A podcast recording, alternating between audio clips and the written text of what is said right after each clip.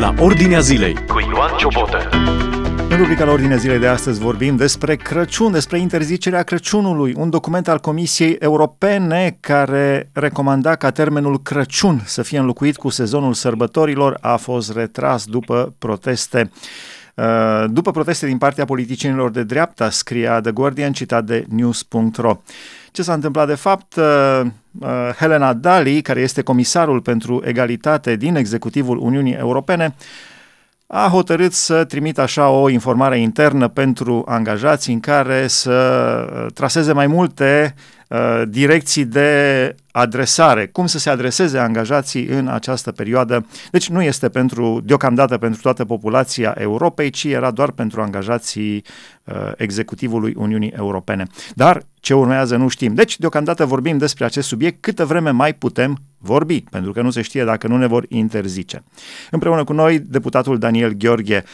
Spuneți-ne, cum ați mai auzit, cred că ați mai auzit, cu toții am mai auzit încercări de a interzice Crăciunul. Cum vi s-a părut?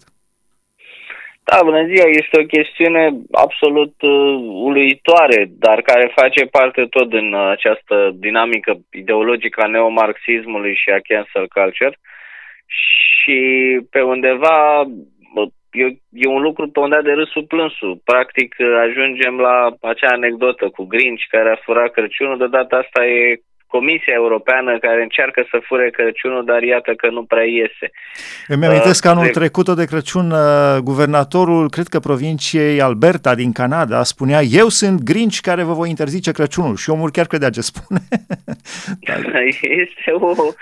Este din păcate expresia a ceea ce vedem în acest moment, pe undeva un verzaț ideologic care amestecă în proporții destul de egale, să le spunem așa, marxismul de tip nou, cel cu accente culturale, corectitudinea politică, o chestiune care este la ordinea zilei în contemporaneitate, și acest nihilism care aduce aminte de ideologia maoistă, ideologia demolării, cancel culture. Și ce mi se pare foarte interesant este că iată cum birocrații din cadrul Comisiei Europene, care pe undeva puțină lume sezează acest aspect, de multe ori ei sunt vârful cel mai avântat al noii revoluții culturale, vin cu o serie de propuneri. Și de notat că ei nu sunt aleși.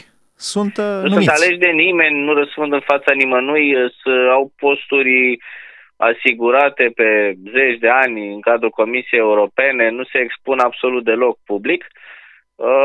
Vin cu o dinamică a elementelor de simbolică, imagistică și chiar de normativizare, din păcate, care amintește de ceea ce se întâmpla în România în perioada comunistă, în 1989, nu știu, o să ajungem iar la moș gerilă și sărbătorile de iarnă.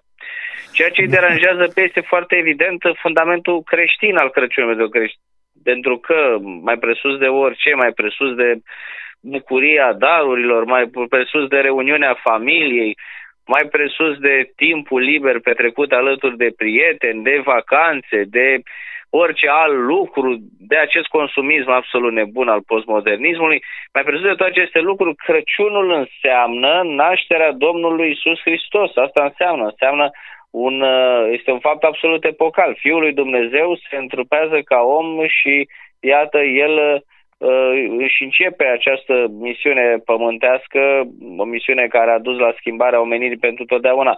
Acesta este sensul Crăciunului și din ceea ce am înțeles eu în acest ghid intern care a fost propus și în urma presiunilor publice care au existat din mai multe zone, inclusiv din zona religioasă, cum este și firesc, a fost retras între timp, vine să interzică denumiri, practic, precum Fecioara Maria, nașterea Domnului, Crăciunul și inclusiv numele Sfinților Apostoli. Deci este absolut halucinant ce își propune. Trăim într-o distopie, trăim într-o realitate reconstruită pe considerente totalitare pe undeva. Din fericire, nu are sorți de izbândă o astfel de tentativă. Deocamdată. Da. Interesant, umorul este și uneori Dumnezeu, scrie în psalm, Dumnezeu stă în ceruri, zice, și râde și își bate joc de fiii oamenilor. cetățenilor care încearcă să își pună nebuniile în aplicare. Ei vor să aplice aceste lucruri în anul 2021. Dar 2021 reprezintă 2021 de ani trecuți de la primul Crăciun, de la nașterea Mântuitorului. De acolo se numără istoria. Absolut. Da. Dar au mai fost și alți termeni pe care ei au vrut. O să revenim la de ce au ei ceva special cu creștinismul. Dar aș vrea să vorbim și despre alți termeni. Mamă, tată, sunt discuții în ultimul timp așa, care vin în valuri, ca și virusul. Vin, mai slăbesc, mai revin, mai... Da, avem aici aceeași manifestare a ideologiei de gen, care presupune că nu mai există nici bărbat, nici femeie, sunt câteva sute de genuri, genurile sunt un construct ideologic, poți să te declari că ești absolut orice, nu mai contează absolut nimic și se încearcă iarăși, tot pe fondul impunerii forțate pe care unii tot au încercat-o a căsătoriei între persoane de același sex, faptul ca termenii, vorba de cuvinte fundamentale pentru omenire, cuvintele care sunt cele dintâi pe care un copil le învață îndată ce se ridică a merge. Mamă, tată, părinte, cum să dispară din vocabular, cum să dispară din spațiu administrativ, spațiu juridic, normativ, spațiu politic, spațiu public, cum să dispară cuvinte ca mamă, tată sau părinte sau... și să mergem către acel părinte 1, părinte 2, dar nu știu, până la urmă să mergem la părinte 3, 4, 5, 6, 7.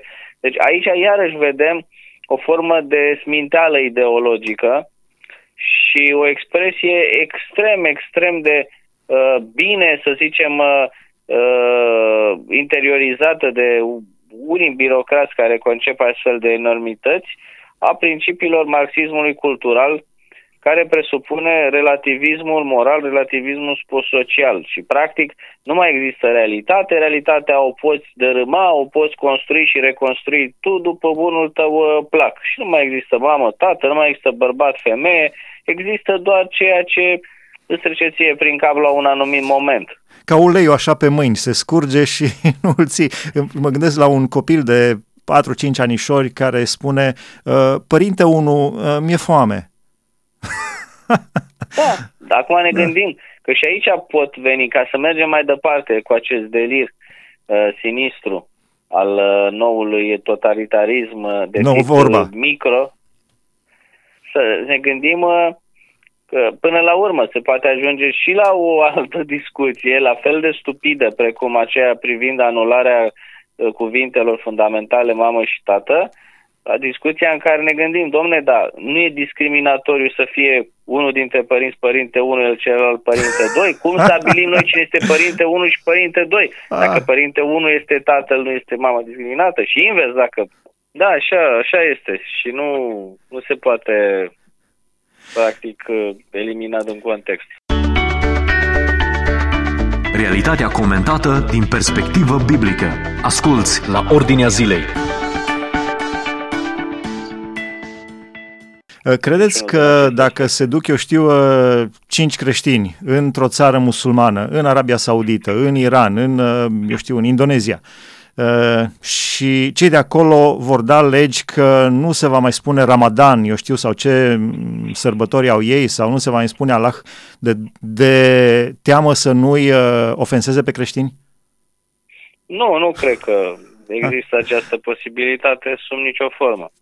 Și cred că discuția caută pretexte ținând cont de presupuse sensibilități, care nu sunt sensibilități, nu au niciun fundament sub nicio formă, ale anumitor minorități de natură etnică, religioasă, socială. În realitate, toate acestea sunt pure justificări prin care ideologia marxismului cultural se dorește a fi implementată cu forța, într-un sistem destul de gradual, în așa măsură încât să ne fie adormite simțurile total în Europa. Nu este vorba de discriminare, nu este vorba de drepturile minorităților, nu este vorba de anumite grupuri vulnerabile care ar putea fi nemulțumite de anumite chestiuni existente la nivelul societății sau la nivelul manifestării publice sau la nivelul politicului în una dintre țările comunității europene. Nu, totul este vorba despre o ofensivă ideologică. Și la fel cum marxism-leninismul inițial și cel pe care l-am cunoscut și noi, odată cu teroarea comunistă, miza pe lupta de clasă, acum se încearcă o luptă de clasă mutată în spațiu cultural, în spațiu grupurilor și microgrupurilor care să contrapună oameni pe baza unor chestiuni care țin de identitate, de cultură, de origine sau de valori, nu de elemente care țin de palierul social și economic al vieții omenești, așa cum s-a întâmplat în experimentul comunist sinistru pe care umanitatea l-a trăit și care s-a transformat într-o crimă oribilă, că în altceva nu se putea transforma. Da, este și de apreciat faptul că doamna Helena Dalli până la urmă a retras documentul, spune nu interzicem și nici nu descurajăm utilizarea cuvântului Crăciun, spunea, dar după ce s-au făcut presiunile despre care vorbeam, și spune redactarea acestor orientări necesită mai multe eforturi, prin urmare vor fi retrase și vom continua să lucrăm la acest document. Spune Helena Dalli. Da, nici nu poate să existe un astfel de document, pentru că un astfel de document încalcă grav însăși legislația europeană. În acquis-ul comunitar sunt prevederi foarte bine delimitate și puse în lumină care privesc libertatea religioasă, libertatea de conștiință, libertatea expresiei, libertatea cuvântului, libertatea împărtășirii propriilor valori de natură culturală, identitară, spirituală. Sunt lucruri fundamentale, lucruri care de asemenea sunt protejate de Constituțiile statelor democratice, de pe întreg cuprinsul Uniunii Europene. Doar în regimurile totalitare sau dictatoriale aceste drepturi nu sunt protejate.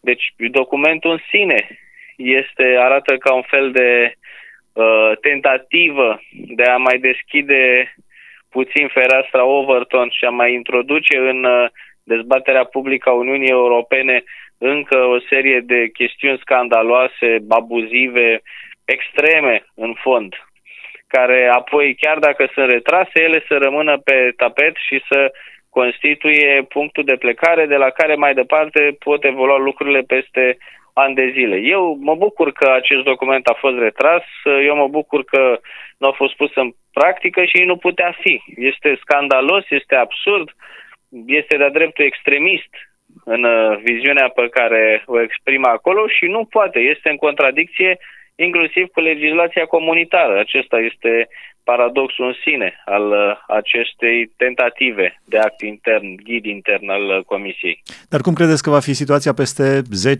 de ani, să zic? Eu cred că situația poate să rămână în parametrii normalității, ai valorilor libertății și ai respectului pentru demnitatea umană. Eu cred că fundamentul suprem al civilizației și culturii europene este creștinismul, fără doar și poate. Și nu cred că vom ajunge acolo.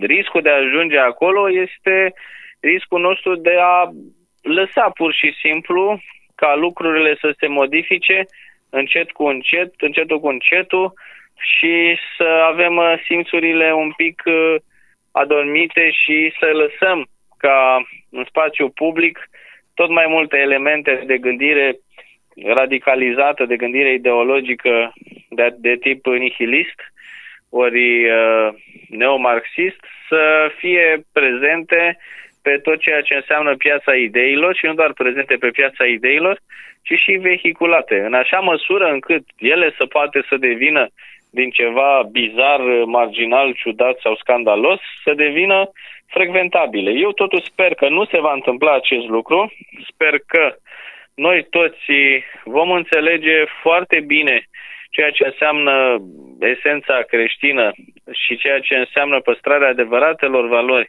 europene, care sunt însăși valorile părinților fondatori ai Uniunii Europene, și sper că nu se va ajunge acolo. Dacă se va ajunge acolo, ar însemna practic că trăim un colaps moral și un fel de sfârșit de istorie al civilizației noastre. Eu sper că cu ajutorul lui Dumnezeu și cu implicarea fiecăruia dintre noi că nu vom putea vedea niciodată un astfel de lucru, iar aceste situații vor fi pur și simplu niște, să zicem, incidente care nu pot genera efecte pe termen mediu și lung.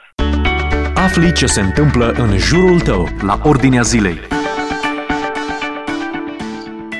Da, interesant cum ați sintetizat la un moment dat, bizar, marginal, ciudat și scandalos. Da, chiar așa este.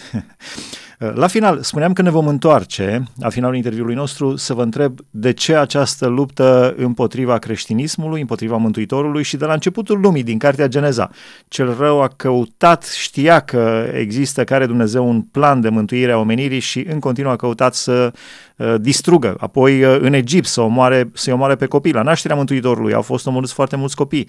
În continuu a căutat să distrugă linia aceasta a Mântuitorului. De ce această luptă, care văd că chiar continuă? Da, aici toată această luptă este o realitate spirituală și materială deopotrivă. Este o componentă eschatologică evidentă, prezența răului și tentativa răului de a distruge creația, de a distruge binele, de a distruge viața până la urmă. Este o certitudine pentru oricare om are o minimă cunoaștere de natură nici măcar teologică, o minimă catehizare. De bun simț. Exact. Și cred că există, evident, în lume o luptă între bine și rău. Și aceste tentative fac parte, evident, dintr-un plan de dărâmare. De dărâmare a valorilor, dărâmare a ființei noastre, a conștiinței noastre și, practic, de deturnare a lumii de la planul lui Dumnezeu și pe undeva de îndepărtarea noastră de mântuire și de Hristos. Este un lucru absolut evident și omenirea a cunoscut atâtea totalitarisme, a cunoscut atâtea regimuri criminale. Acum aceste ideologii sunt adaptate timpurilor pe care le trăim, sunt adaptate inclusiv tehnologiei pe care o întâlnim în prezent.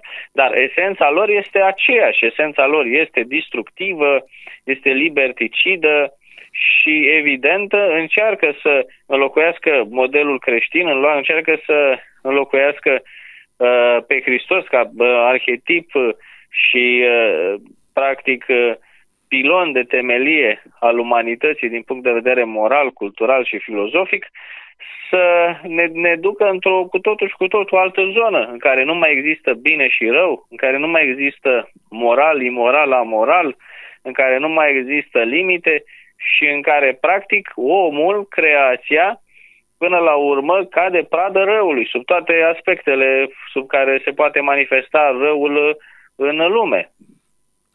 Da, mi-amintesc o întâmplare. Cred că reflectă o realitate. Pe vremea comuniștilor în Uniunea Sovietică, un activist din ăsta de partid comunist, în preajma sărbătorilor de Paști, i-a strâns pe cetățenii dintr-un anumit sat sau colhoz sau cum era și le-a explicat care-i treaba cu nașterea Mântuitorului, cu învierea, cu faptul că toate acestea sunt minciuni, legende, povești, mă rog, ce avea el în minte, în creierul spălat de marxiștii de atunci.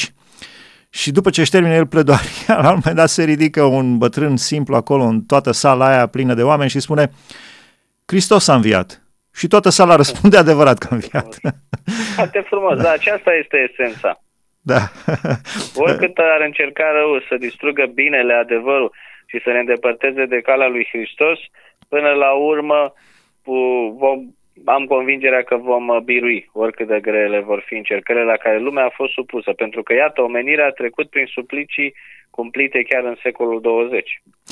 La final, ce urare aveți pentru ascultători cu ocazia sărbătorilor de Crăciun? Corect. Îmi doresc ca anul acesta de Crăciun să ne bucurăm cu toții de nașterea Domnului, să fim împăcați cu noi înșine, să ne apropiem de credință, să ne apropiem de biserică, să fim în familie și să fim în comuniune cu Hristos Mântuitorul nostru. Și cel mai important, nu pot decât să vă doresc tuturor multă sănătate, împăcare sufletească, să puneți cele ale lui Dumnezeu pe primul plan în acest sfârșit de an tulbure și agitat, și nașterea Domnului să ne dea puterea, speranța și capacitatea noastră de a face bine. Mulțumim frumos, a fost împreună cu noi deputatul Daniel Gheorghe. Am discutat despre noi năzbâtii, să le numesc așa, ale funcționarilor de la Bruxelles, cum spuneam, nealeși de nimeni, doar numiți, cum că ar fi vrut să interzică Crăciunul în documentele interne pentru personalul care deservește executivul european, dar până la urmă au renunțat în urma protestelor și și-au dat seama că au... Nu știu dacă și-au dat seama că au greșit, cert este că au renunțat. Da, deci noi sărbătorim în continuare nașterea Domnului Iisus Hristos, indiferent ce vor zice unii sau alții. Această emisiune o puteți urmări și pe podcast, dacă tastați la ordinea zilei podcast. Dumnezeu să vă binecuvânteze! Ați ascultat emisiunea La Ordinea Zilei cu Ioan Ciobotă.